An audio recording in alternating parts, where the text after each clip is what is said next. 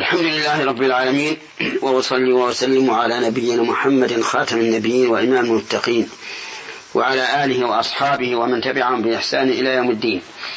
أما بعد، أيها المستمعون الكرام، نبدأها بما وعدنا به في الحلقة السابقة من ذكر قصة مريم عليه السلام وزكريا عليه السلام.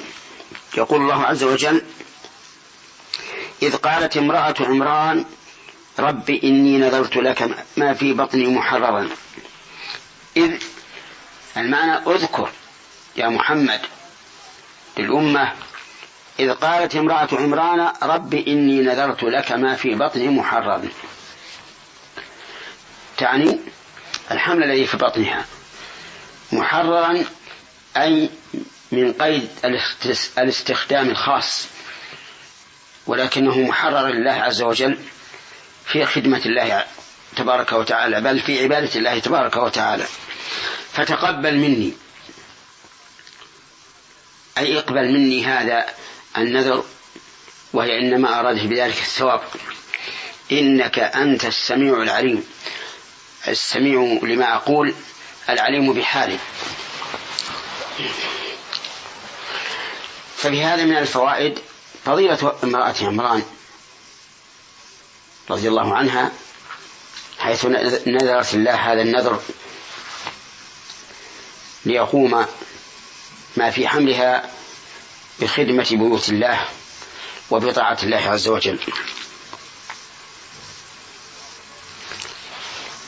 ومن الفوائد جواز النذر في الشيء المبهم. فلو قال قائل: لله علي نذر أن أتصدق بما في بطن هذه البعير، فلا بأس به، ويتصدق به إذا وضعت. وربما يؤخذ منه أيضا فائدة أخرى، وهي جواز هبة المجهول، مثل أن يقول لشخص: وهبتك ما في بطن هذه الحامل، أي البعير أو الشاة أو البقرة. أو يقول: وهبت لك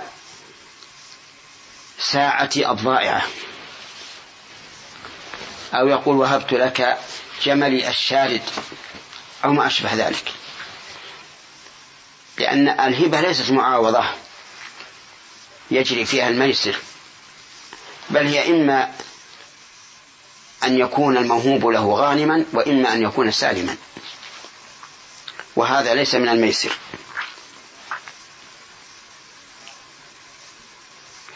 ومن فوائد هذه الآية الكريمة أنه ينبغي للإنسان إذا فعل طاعة أن يسأل الله تعالى قبولها، ولا يعجب بنفسه ويقول: عملت عملا صالحا فسيقبل، لأنه لا يدري، فلعل هناك مانعا من القبول لا يحس به. وانظر إلى إبراهيم وإسماعيل عليهم السلام حين رفع القواعد من البيت، فقال: ربنا تقبل منا إنك أنت السميع العليم. وانظر إلى نبينا محمد صلى الله عليه وعلى آله وسلم، حيث كان إذا ضحى قال: بسم الله والله أكبر، اللهم تقبل من محمد وآل محمد. لأن العمل إذا لم يقبل فهو تعب جسم وضياع وقت، وإذا قبل فهذه الثمرة الحسنة بعشر أمثالها إلى 700 ضعف، إلى أضعاف كثيرة. ومنها أنه ينبغي للإنسان أن إذا عمل العمل الصالح أن يكون خائفا راجيا ثواب الله، حيث وفقه تبارك وتعالى للقيام بالعمل، لأن الله لم يوفقه للقيام به إلا ليثيبه، خائفا أن يكون في عمله تقصير يكون سببا للرد. ومن فوائد هذه الآية الكريمة إثبات هذين الاسمين العظيمين لله عز وجل: السميع والبصير. وقد مضى الكلام على معناهما. السميع العليم، وقد مضى الكلام على معناهما. والثمرة من الإيمان بهذين الاسمين وما تضمناه من وصف السمع في السميع والعلم في العليم من ثمرات الإيمان بذلك أن الإنسان يحفظ لسانه من قول ما لا يرضاه الله عز وجل، لأن الله يسمعه، وأن الإنسان يحفظ حاله من أن يضمر في قلبه ما لا يرضاه الله، أو يفعل بجوارحه ما لا يرضاه الله، أو يقول بلسانه ما لا يرضاه الله، لأن الله تبارك وتعالى عليم.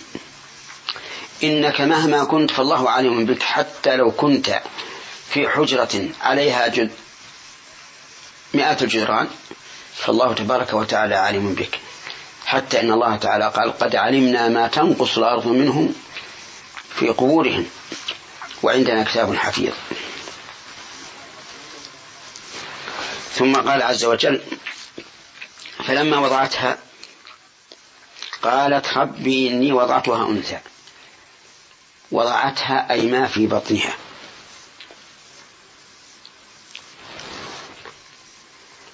ولا يشكل عليك أن الله قال فلما وضعتها ولم يقل فلما وضعته، مع أن الضمير المذكر في الآية السابقة، لأن الضمير في الآية الثانية عاد إلى ما في البطن باعتبار المعنى، فإنه قد تبين أن الذي في بطنها أنثى، ولهذا قال فلما وضعتها قالت رب إني وضعتها أنثى والله أعلم بما وضعت، وكأنها تعتذر إلى الله عز وجل من كون الذي في بطنها أنثى.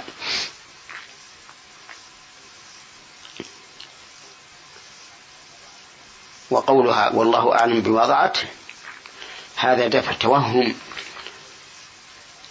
أن يكون في قولها إني وضعتها أنثى إعلام لله تعالى أنه أنثى، فإن الله يعلمه،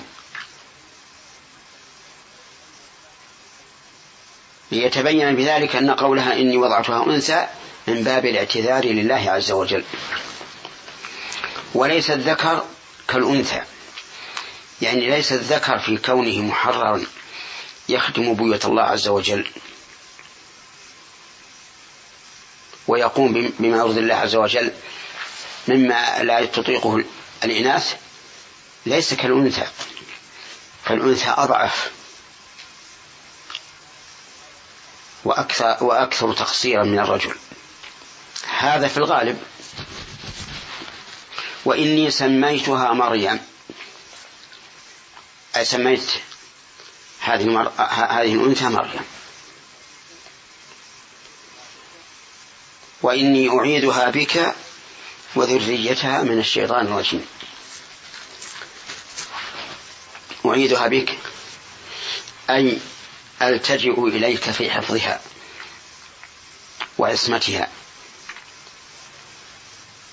من الشيطان الرجيم، وهو شيطان الجن. الرجيم أي المرجوم المبعد عن رحمة الله تبارك وتعالى، لأنه إذا لم يعيذ الله العبد من الشيطان استولى عليه الشيطان فأضله، كما قال عز وجل